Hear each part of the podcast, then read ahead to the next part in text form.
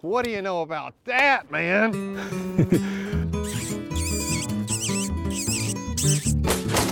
That was pretty fun.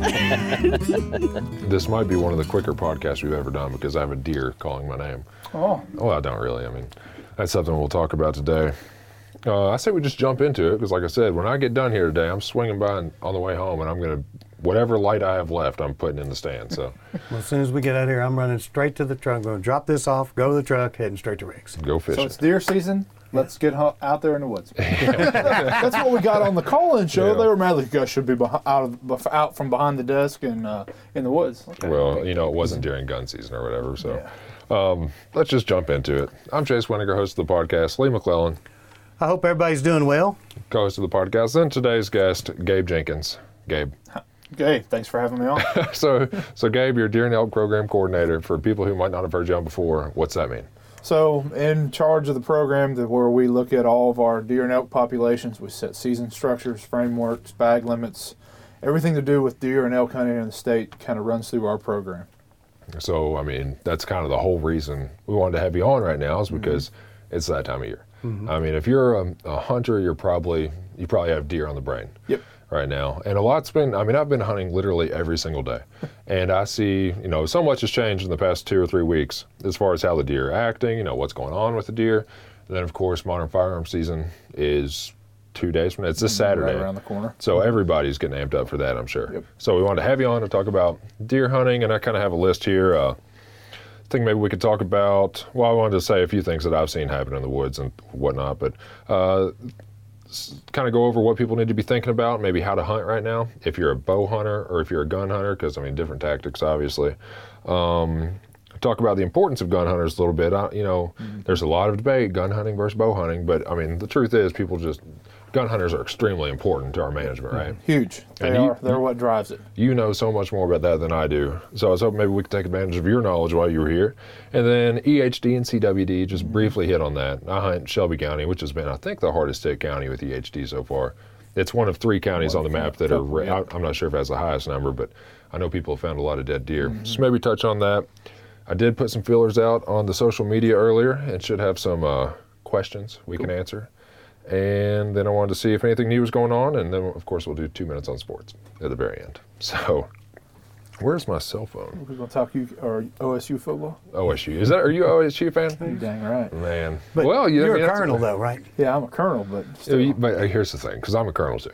Me too. You can be a colonel, and you definitely need to have another sport. yeah, you No got doubt. you to have another fan or something. You Hey, I was there your as a little allegiance kid, though. I was there in the in the heyday where we were winning I was there when Roy was going out. Yeah. So Oh, yeah. he was there my freshman year. So that was like late '90s or something We had, like that. yeah, No, I was there. in, uh, He had uh, Oh, Marcus okay. Thomas and Tim Lester. Tim Lester went on to become starting fullback for the Steelers. Uh, Jerome Bettis said, if he's not with me, I'm not signing a contract.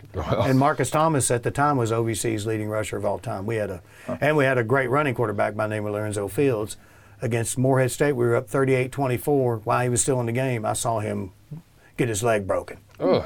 Well, Guy rolled up on him from behind. Joey Crenshaw came in. We lost. we lost to Marshall. He threw an interception with six seconds left. We lost 13 to seven. If he hits that, kick the extra point, we win the game. We go to the national championship. Lee, it was I'm heartbreaking. I'm extremely impressed with your knowledge and memory of EKU, but I mean, I'll be honest Well, we with fire the cannon. And, We, we can't talk sports at the beginning, and even if we do talk sports, EKU is not going Oh, come on. hey, that, that was killer back then, though, man. We were good. We can talk OSU because honestly, OSU, I made a friendly bet with one of my buddies this year who's an OSU fan, and basically he took OSU and I took Bama. And if neither one of those two teams wins, then we're both off the hook. But right now, you know, I'm kind of nervous.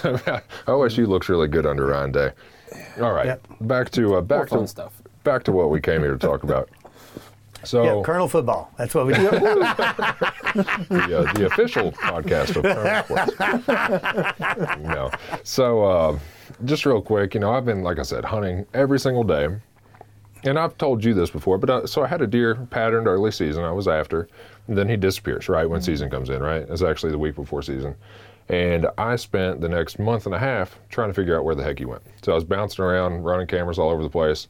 I took tarsal glands off a buck that um, Brooks killed back in early October, hung those in a tree, put a camera over it. Two days later, he was, I had him, right?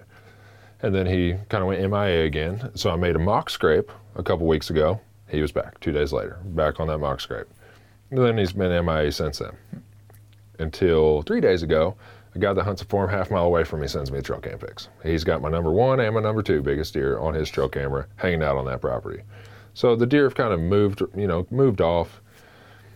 And I just think they're being much more active. Like I think at any point in time, even though those deer have been half mile away, that I'm just as likely to see them in one of my stands as he is in his because they're just covering ground. Oh, absolutely. I'll get out there and I'll see does, you know, just hike across a field a thousand yards. And I'm like, well, these deer could literally be anywhere right now. It's not like they're holding tight to one small patch of woods. The spotty mast play a role in that?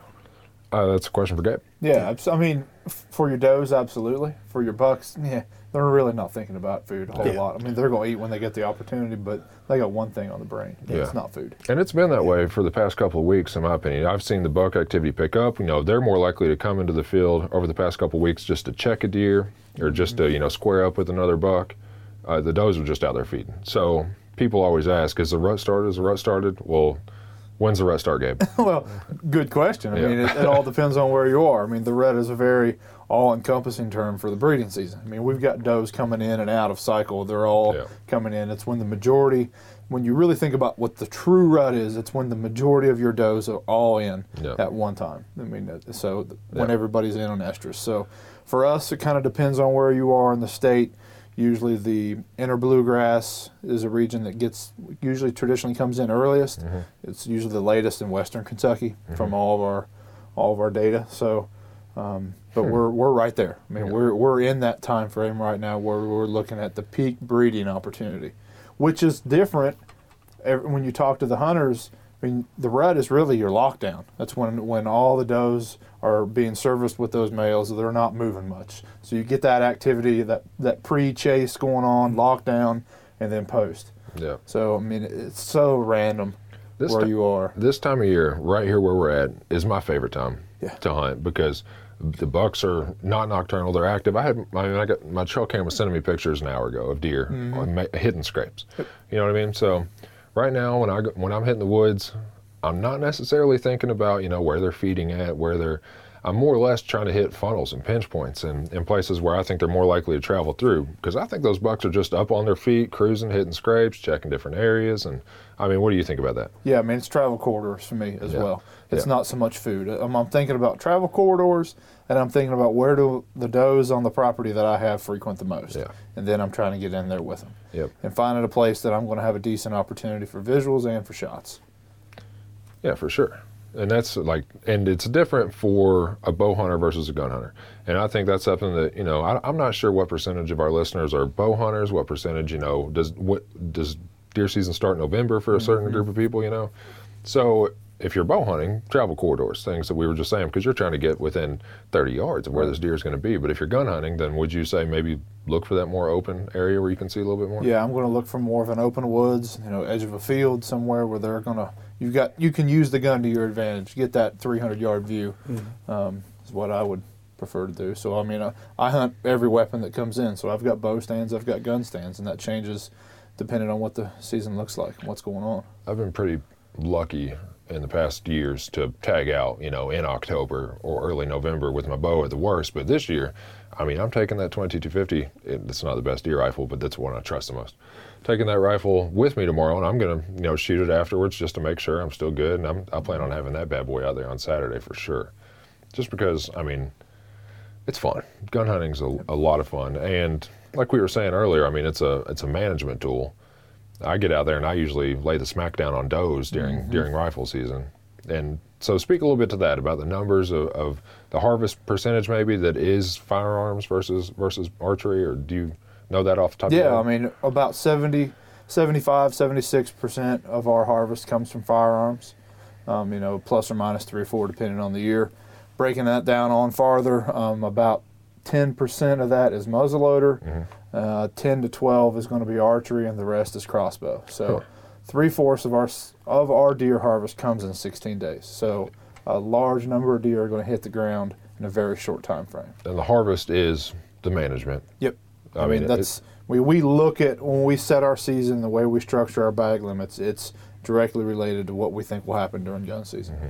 And and really, it's it's really opening weekend and the second weekend. If we had bad bad weather opening weekend, the entire season will be a bust because of that. Because it's all about participation. If the weather's nice, it's good deer hunt weather, it'll drive a good season. If it's crappy and windy and rainy or hot, that number's going to be down, and that will that will change the trajectory of our overall season for sure.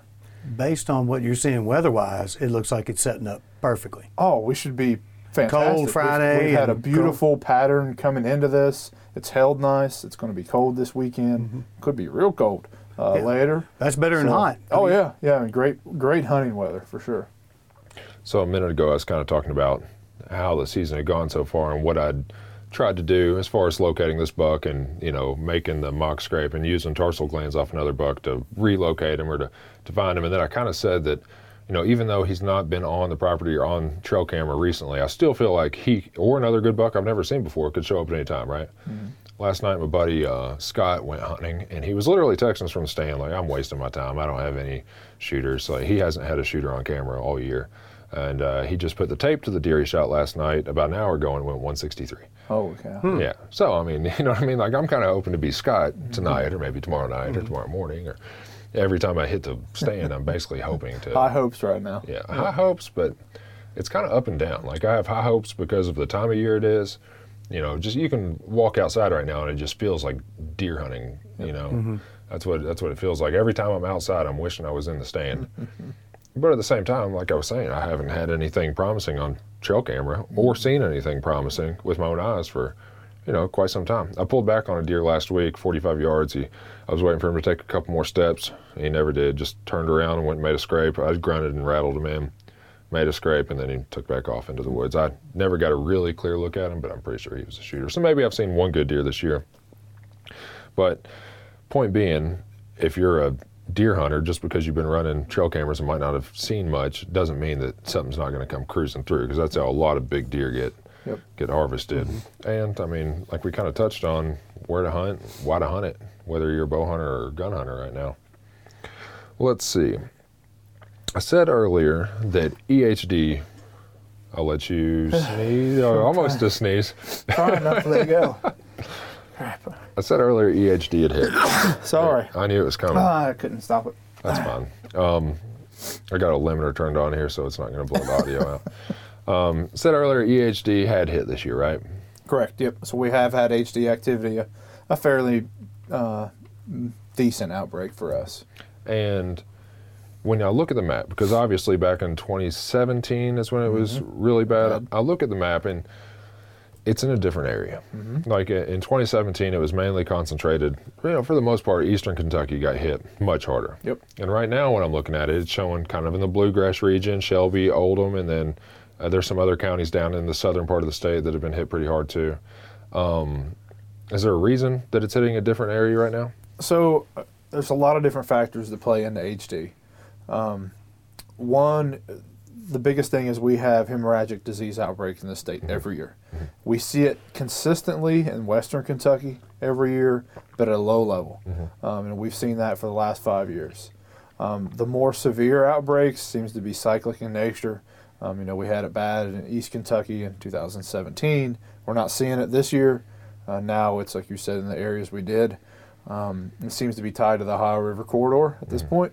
Um, Indiana was one of the first to pick it up across the river. Clarksville, uh, they were getting it, then it kind of hopped the river. Um, so it's it's cyclic a lot of times just because of, of deer age and how deer are on the landscape. Where we're getting it every five to six years in an area, and what happens is they're either exposed and they survive, or they die from it. So the ones that are exposed and survive, what's the li- livelihood of a deer? Three, four, five years, Yeah. and then they're dead. So that's why you get this cyclic pattern: is that they've been exposed, they have the antibodies to it, like we do the flu, and then they die. We have a whole new crop of animals that are completely naive to the disease. It pops back up. We have no resistance to it. Off we go again. That's kind of what I was getting at. Yep. Uh, was that you know I thought maybe those deer in eastern Kentucky did have some some immunity built up. Yep. And that's why we were seeing it where we are now. And what's cool is I've I've had a lot of calls and images and trail cam photos and of, of pictures of deer that have been harvested in the in the outbreak area this year more than I had in 17 on. Man, this deer looks awful. I mean, it's a small, really poor, bad condition, and in most cases that deer's had HD and survived. So it's the chronic form. So it's it's lagging on. It's lost a bunch of weight. Um, if you've harvested that deer, some good factors to look at. Um, if you open up their stomach, one, if you open up their stomach after you get it gutted, if you ever looked at that and you pop that stomach open, it kind of looks like shag carpet. All the papillae that stick out, that's how they absorb food. When when they have HD, that will actually slough off and it'll be stunted. So if you can imagine those papillae and you just go in and take a lawnmower to it and shave it down and make it much shorter, that's what that looks like. So that's a good visual. And then the hooves. The Yeah. hooves are, are what people see. A lot of times those hooves will completely slough off and be gone or they'll have like a, a line in it. Mm-hmm. So it's called a fever line. So when they get HD, they, they run a really high fever, and it causes a, a line literally to be in the hooves. Yeah. And you can look at that, and it'll be a ring around the hooves, and that's a, another good indicator. I was going. I literally left my phone in the other room, which is a, a bad deal because I have Instagram question and answer from this. So at some point, I'm going to have to get up and go get my phone. But somebody did send in a photo of a deer's hoof, and they asked what's going on here. Mm-hmm. And I, I was gonna. I wanted to show that to you and see if you because it it's just kind of a deformed hoof. It looked like maybe it had HD a year or two ago. I'm not. I'm not sure. I wanted to show it to you to see what you thought. So it, It looked soft. It looked like it had been softened. usually it's something that I mean that hoof's ever growing, just like your fingernail. So it's going to eventually grow out, and you'll never see that. So a deer that had HD last year, not you're not going to see that fever line. Mm-hmm. Okay. What you would still see is those is that uh, the papillae in the stomach that doesn't Okay. fix. So once they've once they've their home, their stomachs have had that, they're they're in trouble. so does that permanently affect their ability to Yes. absorb this? So they're going to more than likely be unhealthy Yes, they're going to have a much poor body condition for the rest of their life at that point. Is um, so when you said you'd seen you know all these deer people were sending you pictures of deer that had survived it here in the bluegrass region where it's kind of worse this year what are the factors to surviving hd is it harder out in eastern kentucky where the landscape's not so forgiving and the, Uh, it, it all there's so many different factors. One, the condition of the deer prior to the exposure. okay Two would be how much the how, how bad they were exposed. So if you got a big dose of it as a light dose, Mm-hmm. um, and then how consistent when that time of frame was, and then also for us there was there wasn't a lot to eat. You know, we had a very long pronounced drought. I mean, you're dealing mm-hmm. with all of that. Plus, there's not water. There's not good food. It's really going to you have to go to be in great shape to Yeah. survive it potentially. Well, so that's kind of what I was wondering because obviously deer numbers are higher in the bluegrass region than mm-hmm. in eastern Kentucky because the landscape it's just easier for a deer to survive, Yeah. right? And there's all this cropland out here, and just more food's available throughout the summer and you know early fall. So I I was just kind of thinking that maybe the deer were on average healthier or stronger, more able to. But that sounds like I was just spitballing. Yeah, I mean, it, it really is dependent upon where you're at and what's going on. So when we first started the HD topic, I uh, referred to it as EHD a couple times on accident, and then you, uh, whenever you said HD, I realized oh I've been saying it wrong because we used to call it EHD, and we've recently started just calling it HD. Well, what we've what I have tried to make a point to do is call it what it is: hemorrhagic disease. Okay. Um, and, and, and a lot of it is confusion. We're really bad at acronyms, as as anybody. EHD, CWD, TB, Yeah. and to the novice, like what the heck? Oh, it's got that acronym disease that's out there with you know, it's got CWD. Yeah. No, it doesn't. So for us, we want to try to be very focused on calling it the disease is Yeah. what it is. So hemorrhagic disease. There are multiple forms of hemorrhagic disease. It's like a suite of different diseases. So you have in that HD hemorrhagic disease cl- classification, you have blue tongue, um, and then you have EHD or epizootic hemorrhagic disease. So, you know, what we experience in Kentucky in most cases is, is EHD, um, and there's different strains of that and different strains of blue tongue. So it's it's a very involved process, and and I'll go back to I use the example a lot as the flu. You know, we had swine flu and HN, H1N1 and all these. It's the same concept. Yeah. It's it's the flu, Yeah. but it's different strains of it. So same concept. So you could uh, technically be correct in calling it EHD, or in blue, but you're being 100% correct by calling it HD because that's what it is. Yep, it's so you're not ta- you're not. Mm-hmm. taking the risk of accidentally miss. Okay, well that makes sense, but And, and one thing I'll, I'll point out is that depending on what kind of disease you're talking about, affects different people. So, um, EHD, deer, you know, that's in most of the cases. But blue tongue, deer can get it too. The blue tongue is a big deal in the cattle industry. So it, it Yeah. really affects cattle. So we want to make sure that we talk about it. We don't want to say, oh, it's got blue tongue because Yeah. that's a, that's getting those cattle farmers their ears perked up. Yeah. We don't have that. Gotcha. Well, that makes sense. Um, some people see sick or dying deer and they think it's CWD, right? I'm sure you probably get calls or miss uh, identification of that all the time. And we've talked quite a bit, you know, as a department on Kentucky Afield TV about CWD, but we haven't really hit it with you on the podcast before, right? Right. Nope. So briefly, because all those other media outlets are out there, and we have talked about it with Kyle Sam. Who did we talk? Kyle. I think we talked about it with Kyle. But so, what's the update on CWD right now? Most recent. So CWD, we're uh, we've had a lot of information out as an agency, really trying to put a focus on it, what we know, what we've done. Uh, we've not detected it, detected the disease, but it's really close. Six of our- six of our seven border states have it. Tennessee is the most concerning. Um, Tennessee is finding it a very high rate right now, Yeah. and it's increasing ever closer to our borders in western Kentucky. So we are trying as an agency to put more measures in place to try to slow its spread or decrease the chances of it being introduced into Kentucky. Yeah. Um, so that's where we are with things. Um, a lot of emphasis, a lot of information we've put out as an agency to, to know what it is and understand it. I mean, our hunters are the first line of defense, so we need to educate them, inform them of what it is, what are the modes of transporta- or transmission, and they play a huge role. Carcass movement is one of the biggest things that can spread that disease quickly. So we need to inform our hunters, especially those hunters who travel, what they should and should not do on those harvested deer. Now, recently, I can't remember if it was last year when it was, but we did change the rules, or you changed the rules, as far as carcass movement. You can no longer transport cervid. Uh, you, know, you, you you can give me the specifics, but Yeah. that rule changed. It does that, and I have a question. Does that go both ways across the board? You can't take, or does that depend on the state you're going into? Depends on your state you're going into and where you travel. So, w- what we did is you cannot bring an entire deer or deer elk carcass into Kentucky, no matter where it's from. Traditionally, you could not bring in that carcass in if it was from a CWD positive state. Now we just said the borders are closed. So if you're a hunter who travels and you you know harvest an elk in Idaho, you can't bring that entire carcass back. You have to you know debone it, take the meat out of it, skull cap it, cape it out there, and then bring the meat back. Um, so you know, that's the thing, and the concern is is the disease agent that causes CWD. The most infectious material in the body of an animal is the spinal cord and brain, and so we want to make sure that that material stays there, and then you bring back you know the less infectious, the less uh, chances that you could introduce the disease. Yeah, it makes so. I mean, it's for the herd health. It's for Correct. safety of the. Yep. So, I don't think that's something anybody looks at as a huge inconvenience, and the benefits much outweigh the. Mm-hmm. You know, you got to clean that deer anyway. You're going to have to mm-hmm. skull cap it. You're not going to leave the full carcass laying around somewhere. Right. So, just take care of where you're at before you bring it back. and what what I usually encourage people to do is, you know, it can be a little bit of a daunting task, especially if it's a male and it's got mm-hmm. antlers, and you, you know you want to do a euro or want to mount the thing. There's a lot of great resources sources online that kind of show you how to do it, uh, or you can take it to a local processor or taxidermist, have them do all that work, have that prep for you, and then bring all that stuff back with you. I mean, by all means, we want to make sure we use our local folks in Kentucky. Mm-hmm. So if you go to Alabama and shoot a deer, want to get it mounted, have that prep work done in Alabama, come back, have it mounted, have it processed Yeah. in Kentucky. It's not that bad if you're wanting to actually shoulder mount the animal because you got to you're going to skull cap it to get the shoulder mount anyway. All the mm-hmm. all the taxidermist does is takes the you know the the skull plate right there where the mm-hmm. antlers are attached. That's all they need. So you can you know cape it out and then take your hacksaw out and cut that off.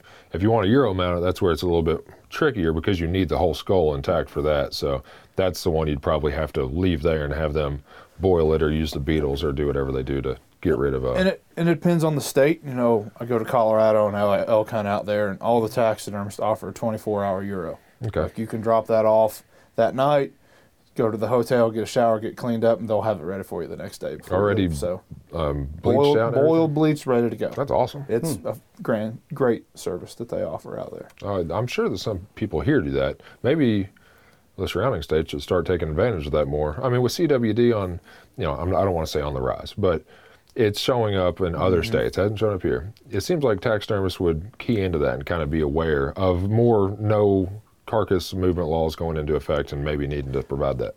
Absolutely, and a lot of them now are kind of getting on that bandwagon where, hey, bring your animal and I'll prep it for you. Yeah. So mm-hmm. they're trying to provide that service to people. I know ultimately they want your business, but they're at least realizing that there's a need here. I can probably form into this niche and, and help. So Well, if, yeah, We're that's how that. good business works. You find a need, you, mm-hmm. you mm-hmm. fulfill it.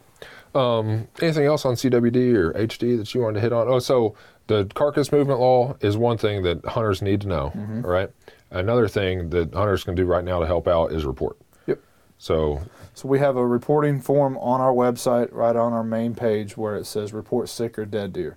And we run that thing 24 7. So if you find an animal that is misbehaving or behaving badly Misbehaving. or misbehaving, they all misbehave. No, But if it's uh, behaving weird, you know, it's just off, get online. It takes just a few minutes to fill it out, a minute or two. We're going to ask you a little bit specific information about where it is so we know about it and if we can dispatch somebody over to, to look at that animal and Yeah. potentially get a sample. because you uh yeah it was explained i think on the on the cwd show that you guys have like a quota of samples that Mm-hmm. you want to get from each county to be statistically valid in your sampling right Right. so if you get a report from a county that you're like oh we could actually really use that sample i mean you're probably i'm not going to say much more likely but you know you're going to try to get somebody out there potentially to get a sample if it's fresh right For sure. And we have counties where we traditionally struggle mm-hmm. just because there might not be a taxidermist or processor and it's hard for us to have those connections. So when somebody makes that report, we have the abilities to follow up, get out there, we know where to go look and, and reach out to. So it really helps us in that for sure. So yeah, you see a sick, dead deer. You, I mean, it's not laying next to the road. It hasn't been shot or anything like mm-hmm. that. Just a dead deer or a sick deer. Jump on the department's website, fw.ky.gov, and it's right there. I think it's under important info now. Yep, right Yeah, at the it's bottom. Yeah. Yeah, it's right there. Report It was on the deer. scroll for a while. wasn't It was. We took it off the scroll now that the kind of the season's over for HD as far mm-hmm. as mass deer die-offs. We've had good frost. Yeah. yeah, we've So- had a couple, Everything but chronic is over. Correct on Okay. HD. and that one hasn't started. So th- thank God. Well, the chronic form of HD. Oh, okay, So okay. that's oh, it's okay. acute. The, so there's a, acute and chronic. So Okay. acute's the one where they get it and they're dead real quick. Okay. The chronic form of HD is what we're seeing, Okay. seeing now, where they're But the acute is slobbering. toast because of the cold. Yes, Correct. Correct. Yep. Something else that you guys mentioned on the CWD show that I thought was interesting. We're talking about sick deer, deer acting weird, things like that. Bucks acting weird this time of year because they've had a brain injury. Yeah. So talk about that because that's something I never had really thought. I don't think I've ever seen it in person. Um, I might have, but talk about that because that's pretty interesting. So brain abscess um, is is what it is, and essentially it's caused by a break in the pedicle or break in the skull from fighting. Yeah, So on. I mean, whitetail have evolved where their antlers seem to have evolved to grow bigger than what their skulls are, are able to withstand. So we don't see this in elk. Um, you never see it in elk, but with whitetail we do. It's where they fight and they'll they'll break off uh, part of the pedicle, or you know through the through the fighting it will actually fracture the skull. If you've ever looked at a at a deer skull, you can kind of see the sutures down the middle of it. It can pull apart there. Basically, it, it causes a pinhole or a prick in the in the, the skull that allows bacteria to get in, and then it just festers in the brain to the point where it, it's it's fatal. and those deer act kind of Yep, they're going to act off. They can be aggressive a lot of times. Uh-huh. Um, you know, staggering, very similar symptoms to CWD or HD in the final stages. They're going to look, something's going to be off, um, and you're just going to know it. But So they crack their skull fighting and bacteria gets in. bacteria gets in, and then it just it expands and replicates. And As hard as they of hit, pressure. it, I'm I surpri- can't believe it doesn't happen like Yeah, every time. And it can happen from from the fighting, but it could also happen from a puncture of fighting. So you know, if Mm-hmm. it takes a, a good time right to the the head in the right spot, they can do it as well. I um, I have this one buck out there who is his right antler is broken off about four inches up, about right where the brow would come in, and he, I don't know. I mean, this- I'm not saying that's what it is at all, but he acts different than all the other deer. Yeah.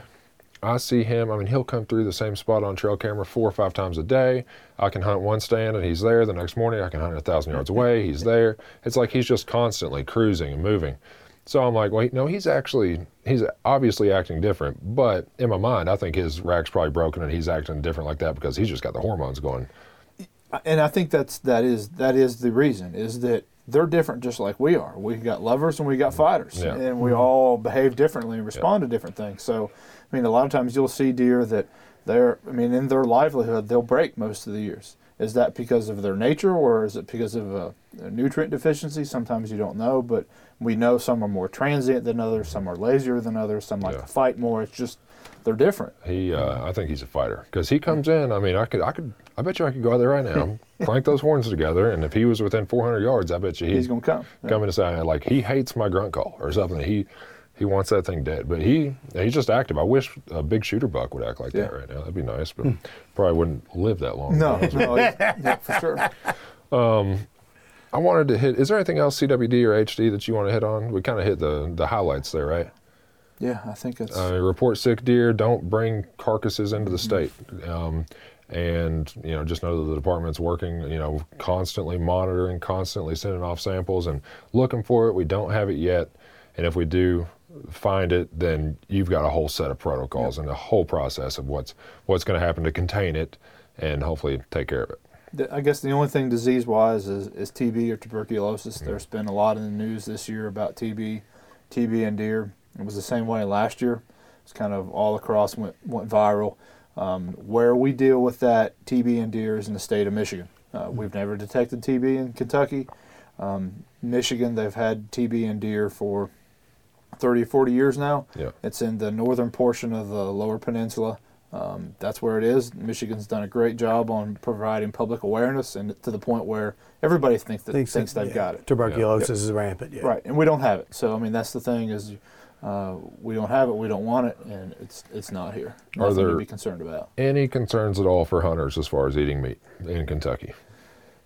No, as far as what we have. Now, I will always say is that if a deer is sick and you see open wounds and, and it's just in bad shape, I don't recommend you eat it. Okay. I mean, I mean, there might not be a disease like EHD or TB or, or CWD, but they could have pneumonia. They could have been hit by a vehicle. They could have been septic. They could have a lot of other things that are going on that are going to affect its condition. Yeah. And so, you know, especially for a, a hunter who's who's harvested a handful of deer, you're going to know when something's off. And mm-hmm. I'm just not personally that hungry. It's not worth the risk. Yeah. Yeah. If that deer's just got an odor that's not rut and buck odor, Yeah. Doesn't look right. Things it's just you know take some pictures, call us, contact our staff. We can look at it, make some determinations. You'll have to make that call, Yeah. uh, but there's a lot of experts out there. So take some pictures. We all got smartphones. That rut and buck odor's one of my favorites. Oh, I mean, it not on my meat it is- though. not on the meat, but man, I love it. If I if I'm walking into an area to go hunting and I get hit hit in the face by that smell, I'm like, Uh-huh. oh, you know, I just love it. First time I was near a male buck when he, or bull elk rather, Oh, yeah. and he was peeing, he pees all over himself. God, it was far away, and that was kicking my butt. I was know, like, I'm telling you, sometimes he had he had his cologne on for sure, but it was like, woo. Like the other night, I swear I rattled and I could smell that deer coming before I saw him. I mean, the same one with the broken rack I was talking about. I mean, literally, I was sitting there and then, you know, my nose kind of perked up and I was like, there's a buck over there. I knew exactly which direction he was in. And sure enough, he came cruising through. and especially on a, on a buck that you rattle in, Oh, they're yeah. even amped up even more because they're ready to fight. They've already urinated all over themselves. The- they're just ugh. The majority of bucks that I've rattled in this year, I have watched make a scrape or thrash a tree, or I mean, it's like they get into that area and they're they're going to try to show their dominance before they Yeah. you know, come all the way in. So most of those deer, I think, are doing that as they're walking towards you. You know, they're you know hitting the tarsal glands up for one final little uh, shot of uh, smell good before they they walk over there. And, And I'm go- I mean, I'm going to pump myself up before a fight anytime that I'm ready to go pick Yeah. a fight. So, Yeah. I mean, it's the same process. Yeah. I'm going to try to make myself be as big and bad as I possibly can before I fight. I'll tell you what, I've got well. I try not to fight anymore. In trouble. But uh, I'm going to go grab my phone. It's in the other room, I guess. So I'll be back in 10 seconds. I have something real quick. Gabe and I did a piece together previewing the modern gun deer season. One of the things he brought up, you and I had um, Gay or Cody on the other day about the mast crop. He, he's in charge of it, and now it's spotty. This year, the best oaks were red oaks, and red oaks aren't as palatable to deer. But Gabe was telling me some interesting things to look for as we get on late modern gun into muzzleloader. Right. So with red oaks, they're less desirable, especially as they fall, um, because of the tannin level. So they they don't taste as good to the deer. They're going to eat them, but it's not a preferred food. I mean, when you guys, for deer hunters, when you know acorns are hitting the ground, they're going to hammer those white oaks 1st and then progress over to red. Um, and, and the reason they don't hit is because of tannins. But as the season progresses and as those acorns lay on the landscape and they go through freeze thaw and the season goes longer, that tannin level decreases through time. So as as our season progresses, they're going to hit those red oaks more and more and more. And I mean, I love a big red oak tree in our December muzzleloader season. That you know, it's you know someplace you know, especially in central Kentucky, you've got the big red oak that's kind of that lone tree or a couple of lone trees out in the middle of a field or a field edge. I love hunting over those, and red oak's been been a pretty good producer in the state this year. So uh, you know, that's Well, Rick said they're already crunching on his chinkapin oaks, which Yeah. is in the red oak family out at his farm. So uh, he said they were burning them up the other night. And, and it's not surprising with uh, white oak pretty much failure at this point. There's not a lot, and, and so that they're gonna they're gonna hit them pretty hard when since there are a lot there. Well, they eat hickory nuts on occasion. They're gonna have Very- to work. I mean, it's they might, but uh, I mean, uh, I think that nut's gonna have to be almost worked over by a squirrel or something before. I don't think they have the strength To get uh, through that, to get through that wall, that- that, hole, to be able to bite down on a full nut. That's our, I mean, in the case, absolutely not. But if if the case is gone off of it and it's just the nut, they might be able to. But it's gonna be some work. Um, 204 inch deer was killed in Shelby County yesterday, by the way. Nice. That's a rough score. But uh, I, I trust them. They use one of those trophy tapes. I saw a 203 come out of Madison earlier this year, too. damn. Um, but they'll dry down, correct? A little bit, but not No, a no, ton. You're still, gross. you're still talking about 200 inch deer there. Two hundred probably. inches of antler. Yeah, that's all a I lot. took. I'd sign me up. okay, he can yeah. drink all he wants. I'll, I'll take a 200 incher all day. Jump into some of these questions. Isaac Kent says, if you're going to have Gabe on the podcast, please have him explain how CWD works so people understand it. We already kind of touched on that. Mm-hmm. Uh, we didn't really say what CWD actually is, though. Right. So CWD is is very similar. I like to use references to mad cow. Most people know what mad cow. So it's a fatal, always fatal neurological disease that they get. Um, they essentially waste away to nothing. Uh, their their brains form holes and spongiform. Um, so it's uh, a wasting disease where they, they get they're normal. It has a very long incubation period. They can be from the time they're exposed to where they're actually showing the signs can be 18 months to two to three years. So Wow. uh, it can be a, a long time uh, before they actually show those signs. So it's hard for us as managers to look at something and say, yeah, that one's got CWD and that one doesn't. Um, so why we have to take samples from all different kinds of animals. Um, there's lots of different modes of transmission. Um, we know that in the body, um, the brain and spinal cord are your most infectious parts, but um, saliva is one of the more infectious materials out there. So, you know, especially on a whitetail, they're very uh, communal, so they're licking and slobbering over each other, and just by their nature, they're going to spread the disease. Um, you know, it's it's it's tough. CWD, you know, people refer to that as the zombie deer disease, and that's not a great example, but it's one of the better ones, honestly, because of it's such a hard thing to talk about. I mean, it's a prion, which is a protein, and you can't really kill it. You, I mean, you can't kill it. You just denature it, and it can persist in the environment for years. It can be taken up by plants and live in the soil. We we know a lot, but we don't know a lot on that. And what we do know, we've learned a lot from the the cattle industry, from mad cow. A lot of research goes into mad cow. There's a human form, uh, Creutzfeldt-Jakob disease, and then there's scrapie in sheep. So those are all similar diseases uh, that behave the same way. They're just species specific. Now, is there any evidence that CWD has jumped to humans from consuming infected deer? So I no evidence right now uh, that says that. CDC warns that to always have your animal tested. Mm-hmm. Of course, do not eat that deer or, or elk if it has CWD, but there's not been any evidence to suggest that it, it can jump. Yeah, I think that's something Christine, Dr. Christine Casey, our vet, Mm-hmm. hit on. Uh, basically, World Health Organization advises against eating it, Yep. but it hasn't been confirmed that it, it hasn't been shown that it can happen. Mm-hmm. Um, Southpaw Outdoors has a picture of a doe with kind of black spots and boils on her. Yep. Any, any- what what can cause that? More than likely, it's what we call cutaneous fibroma, so deer warts. That's what that is. It's just warts. Yep, it's warts. It can look bad. You see it a lot on the places where the skin's tight, so the face, underneath the arms and legs. Um, it it's the deer's completely safe to eat. It doesn't really affect them unless it gets around their eyes and causes issues with vision or with being able to eat. I have seen it pretty bad on deer's faces before. I just didn't know exactly what it was. Yep. Bill Dance Jr. He, uh, how does a deer stay? Yeah, he, this guy likes to fish. I see his stuff all the time. how does a deer stay so lean? Like, what? Where does it get its protein from?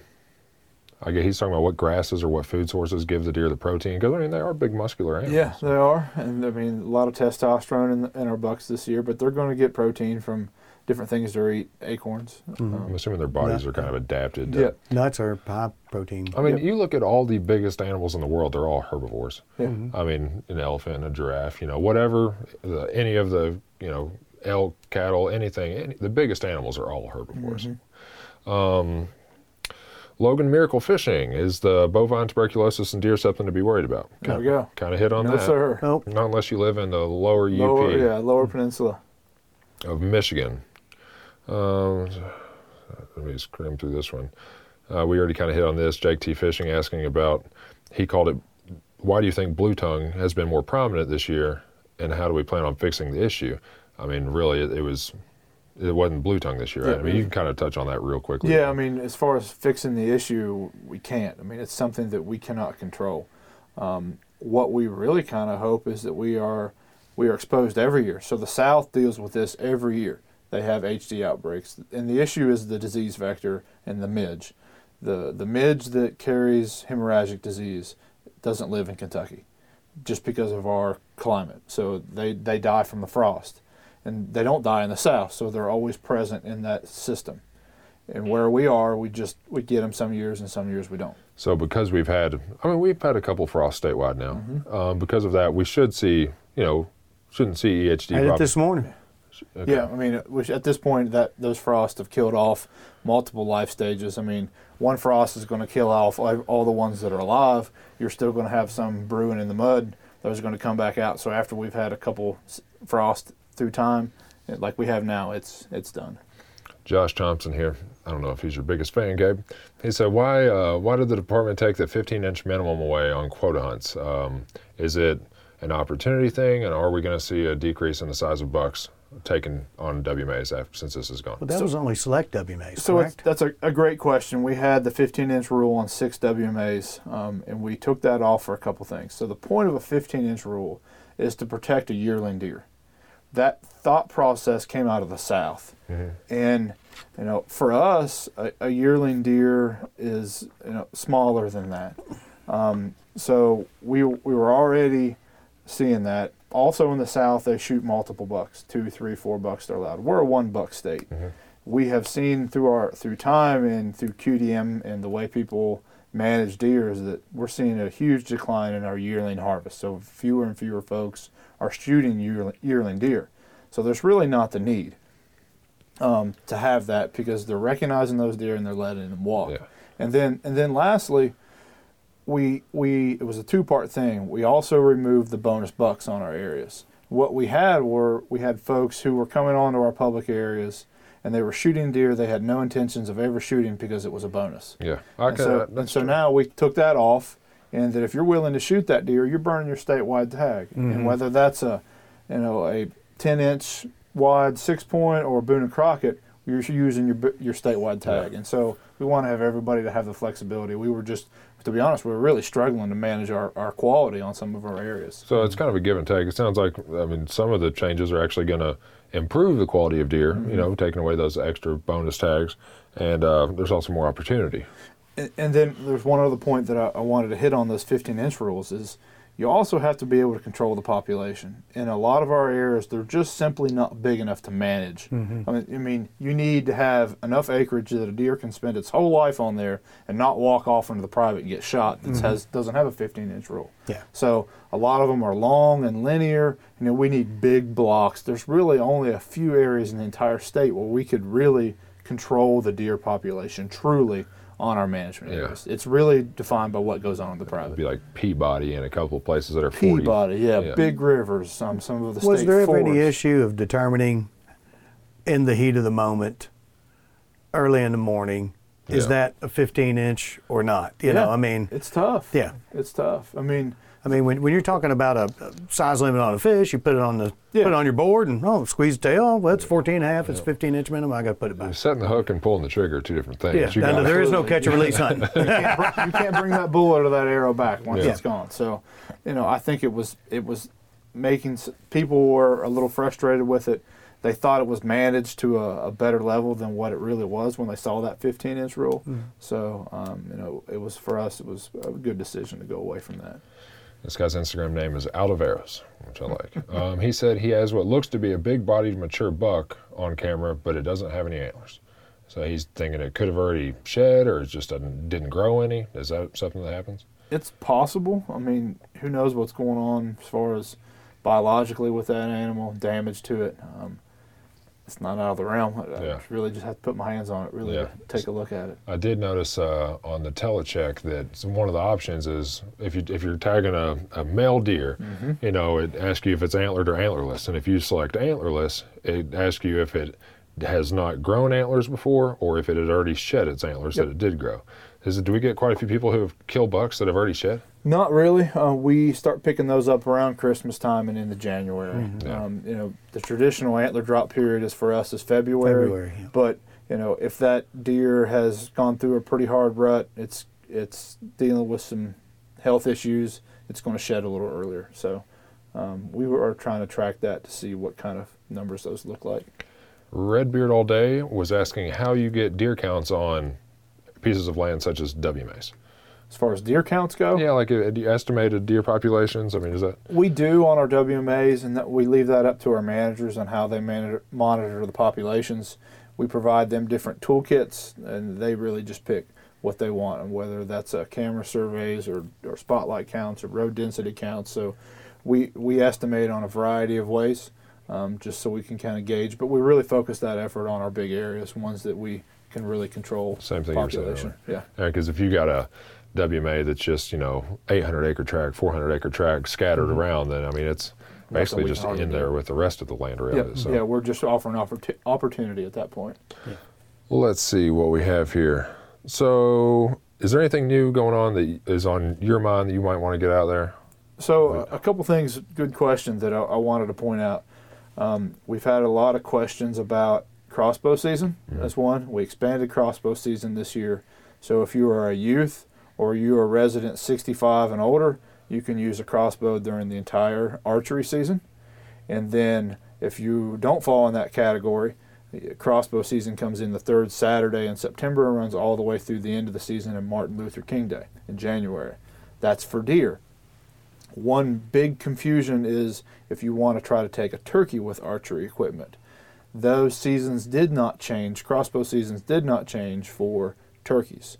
So, archery season for turkeys follows deer season like it always has, but the crossbow season for turkeys is very limited. So, it's going to come in the first part of October, go through the end of the early muzzleloader season, go out at the end of early muzzleloader, come back in during modern gun season, and run through the end of December. So just a, a thing to keep in mind if you're a crossbow hunter for both deer and turkey. Uh, and then the other one is your is your your deer take on your bag limits. So on your statewide bag limit, traditionally you've given two deer. Now you can take four. Um, and then there's an additional deer permit for 15 bucks that allows you two more deer. That antler deer, we're still one antler deer state. It can come on your statewide or on your first bonus or your second bonus, whatever, whenever, whatever deer you want to take. And and then lastly, we have zone bag limits. So zone four, you can take two deer. Only one can be an antlerless deer. Zones uh, three and two, you can take four deer. Um, in zone three, you can only take one with a firearm. Zone four, all can be with any weapon, and then zone one, uh, unlimited dose. So zone four, you said you're allowed two deer. One can be antlerless. Yes, So that means if you want to take both deer, you have to take an antlerless and an antler deer. Um, and those people in zone four, they might be saying, "Well, I just I thought you just said that, you know, you got four deer on your tag this year." So they said they buy their statewide tag. Mm-hmm. They're good for four deer. They can only kill those up to two in zone four, but then they can go to another zone. Yep, they can travel and and go somewhere else. take take more. Yep. Um, and the, the crossbow point you made was a good one because I honestly had, that that thought hadn't crossed my mind. Yeah. I'm a, I'm a compound bow hunter, and I always buy my sportsman's. So when I'm in the stand hunting for deer, you know, I have the ability to take a turkey if, if one comes out. And uh, I, when I can see how people go into crossbow for the first time, because it just got changed and they're wanting to take advantage of that. Yep. Yeah, I can see how that confusion would have been there. Because you're so used to sitting in the stand with your bow, thinking I can t- take a turkey if it comes in, that you almost don't even think about the fact that you've switched to a crossbow. And we need to revisit that as an agency. That's not my not my role as far as how we manage turkeys, but Yeah. um, I think we need to have that discussion on what do we allow for turkeys and what that bag limit looks like in the fall. Now, obviously, So the management plans are different for deer and for turkey, and so when you're when you're changing the crossbow season, that's tailored to, towards managing the deer. Mm-hmm. But just because we change that doesn't mean we're we need it. I mean, you know what I mean? It, Yep. Yeah. Keep just- keep the focus where it's meant to be. correct. Um, Let's see. So if that if you got it all out there, everything you need to. Uh, quick recap. Basically, right now bucks are are getting territorial. Don't be afraid to grunt. Don't be afraid to rattle. Hunt travel corridors, places deer are, are just likely to pass through at. They're going through all hours of the day. I've had deer on my trail camera bucks at one o'clock and at two fifteen this afternoon. So I mean they're coming through. Um, and that's if you're a bow hunter. If you're a gun hunter this weekend, wear your hunter orange. Be safe and maybe get somewhere you can see the field edge, you can see the you know the edge of a wood lot, a little bit more visibility. If I'm if I'm gun hunting and I feel comfortable, let's just say shooting 200 yards, I want to get where I can you know cover the most area that I think deer are going to be with 200 yards. So sometimes I'll set up in a little patch of woods out in the middle of a field where I have tree line kind of surrounding me at 200 yards, things like that. Um, and then we got sports. You want to tell me what you think about sports, Lee? Well, I was surprised and happy that uh, UK beat Michigan State last night. I wasn't surprised to be honest with you. I, I felt good about it. Did you? I like our returning guards. Yeah. I mean, I like Hagans a lot. I like Quickley a lot. I just I'm, the, I'm just worried about down low, how how much heft we're going to have. But if Nick can do that every night with a sprained ankle, if he can do it when he's not, just give us that, then we're going to be fat. yeah, know? we're going to beat teams hopefully on the perimeter this year. Yes. Yeah, I was happy with that too. Uh, Louisville looked good as well. I think that they kind of those two teams kind of match up differently. Louisville obviously has a really good guard in Jordan Nwora. I think Kentucky overall dominates the guard play though. Um, but Louisville does have a really good front court with um, Enoch in there, and they have Malik Williams and then Aidan Igiehon to come in off the bench, I guess. So both really good teams. I like Kentucky right now. I mean, Kentucky looked like a number one team last night. I know that Michigan. I mean, first game of the year, you can throw a lot of that stuff out the window, but I liked it better than last year when we got pummeled. Uh, oh, 37 points. oh, Yeah, by, that was by rough. puke. I turned that game off. Uh, Yeah, I did too. I was like, well, I'm done with this. You know. At least we rebounded fairly well. You know, I, with this year's team though, I'm I'm thinking Final Four. Hopefully, I mean they look really good, barring no injuries. And that one kid, uh, Mackey, that's his name, right? Mackey, number three. He, I mean, he looked really good. He's pulling up confidently. Maxey. I knew I was saying wrong. He looked really good, really confident stroke. If he misses one or two of those shots, I can see Cal pulling them out though pretty quick. But uh, fun to watch. Football. It's a little depressing right now. UK fan, you know, we're running our, our best wide receiver as our quarterback, our best punt returner as our quarterback. But I mean, right now the, it doesn't look so bad. I mean, mm-hmm. seven wins is pretty possible. Louisville looks much better than I ever thought they would this year. Mm-hmm. Uh, give a lot of credit to Scott Satterfield. And honestly, when those two teams play here in a couple weeks or a month or whatever it is, I'm a, I'm a Kentucky fan, but I would not put my money on Kentucky right now. You know what I mean? It kind of looks like mm-hmm. Louisville, Louisville's I just coming on strong. When Terry touchdown, when I saw that knee just buckle. well, that was a change in the season. I mean, and I mean, my heart sunk to my stomach. if- I was like, well, this is not good. you were This looking, changes things. well, I just Yeah. knew immediately. You could tell way he grabbed it, way Yeah. it just buckled. I was like, he's as, done. as soon as Terry went down, you pulled out the calendar and flipped to November the 4th. And we're- well, let's see, how many days until basketball season? basketball? But we have. I mean, it, it looked like it was going to be a complete disaster, but they've rallied, so I'm happy for that. Mm-hmm. So if they get to a bowl after everything that's happened, it's been a good year. Now, Gabe, you said you were an Ohio State fan. Man, I'm I'm still in football mode. I know y'all are here. Well, that's and fine. You're, if you're an Ohio but- State fan, you're the opposite of a Kentucky fan because You should be in football mode. Oh Number no! I mean, team this, in the is, country. this is the best time to be a football. I mean, as far as a, a football fan, this weekend is just going to be phenomenal. I know. LSU and Alabama, Ohio State, Penn State. I mean, those are your two big marquee games. that's in my what- mind. Well, I, Four I'm, I'm not James top- Franklin's biggest fan, so if you went in and stomped him, I'd like it. Are- I was, I was the- loving that we beat him last year. That was one of the Yeah. best things that ever I happened. know the playoff uh, rankings were revealed last night, right? Mm-hmm.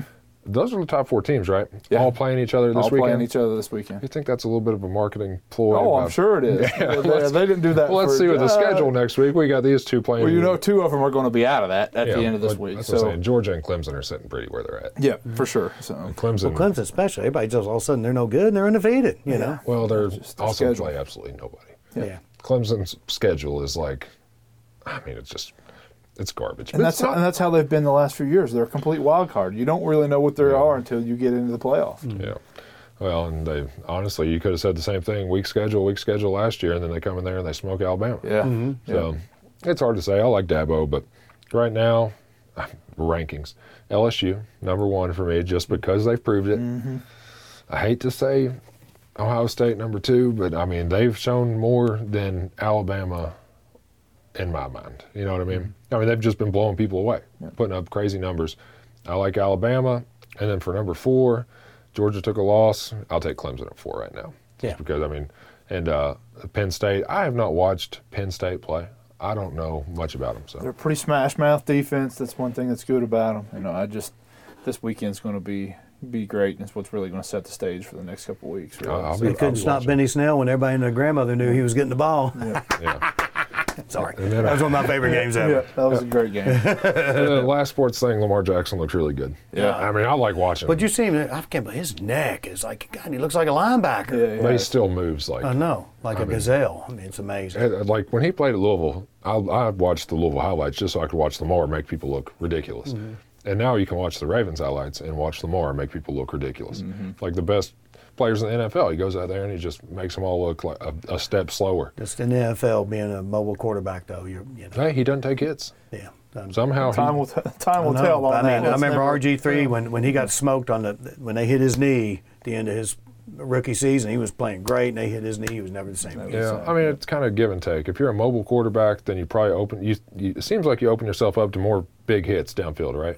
But if you're a pocket quarterback, you're just standing there and getting smoked. Mm-hmm. And at least a lot of defenders are trying to run and catch up to Lamar. They're trying to, you know, it's glancing. It seems like he gets, you know, hit with a glancing blow, or you know, he gets tackled, you know, from doesn't behind. take just many directs. yeah, he doesn't get you know just full on smoked by uh, you know Polamalu just mm-hmm. hitting him as fast as he can possibly hit him right in the chest. So mm-hmm. it could be a give and take. What you worry about with Lamar and those athletes is basically the knees, like Yeah. you said, because I mean you can cut too hard. You saw it when RG RG three hit, and he just buckled when You he. know, the league looks a lot different now than what it did even when RG got RG three got hit. I mean, mm-hmm. now they're protecting those quarterbacks to the where it's it's hard for a defensive player to tackle, and then when you take a a mobile quarterback and then you got to get them you know above the waist but not by the head. You got a really small target. It's hard. It would be very hard as a defensive player to try to tackle Lamar. Well, I think that when you're with those if- rules. if you got a quarterback and he takes off running, and this might be how the rule is. At that point, he's a running back to me. Tackle him just like you would a running back. You know, protect the quarterback when he's standing in the pocket, just like a defenseless receiver. Mm-hmm. But when that receiver catches the ball, he's no. lo- I mean, he's now. Once you're out of that pocket, you should be free game. I Yeah. agree. I was never a quarterback. Nor was that. All right, guys. I say we call it quits. We've talked enough sports. That was fun though. Most of the guests don't don't know sports that that much. No, no Oh man, I'll talk all day. Well, that's good. we'll have you back in then. I'm going to go hit the woods. So hopefully it's clouding going up out there fishing. hard.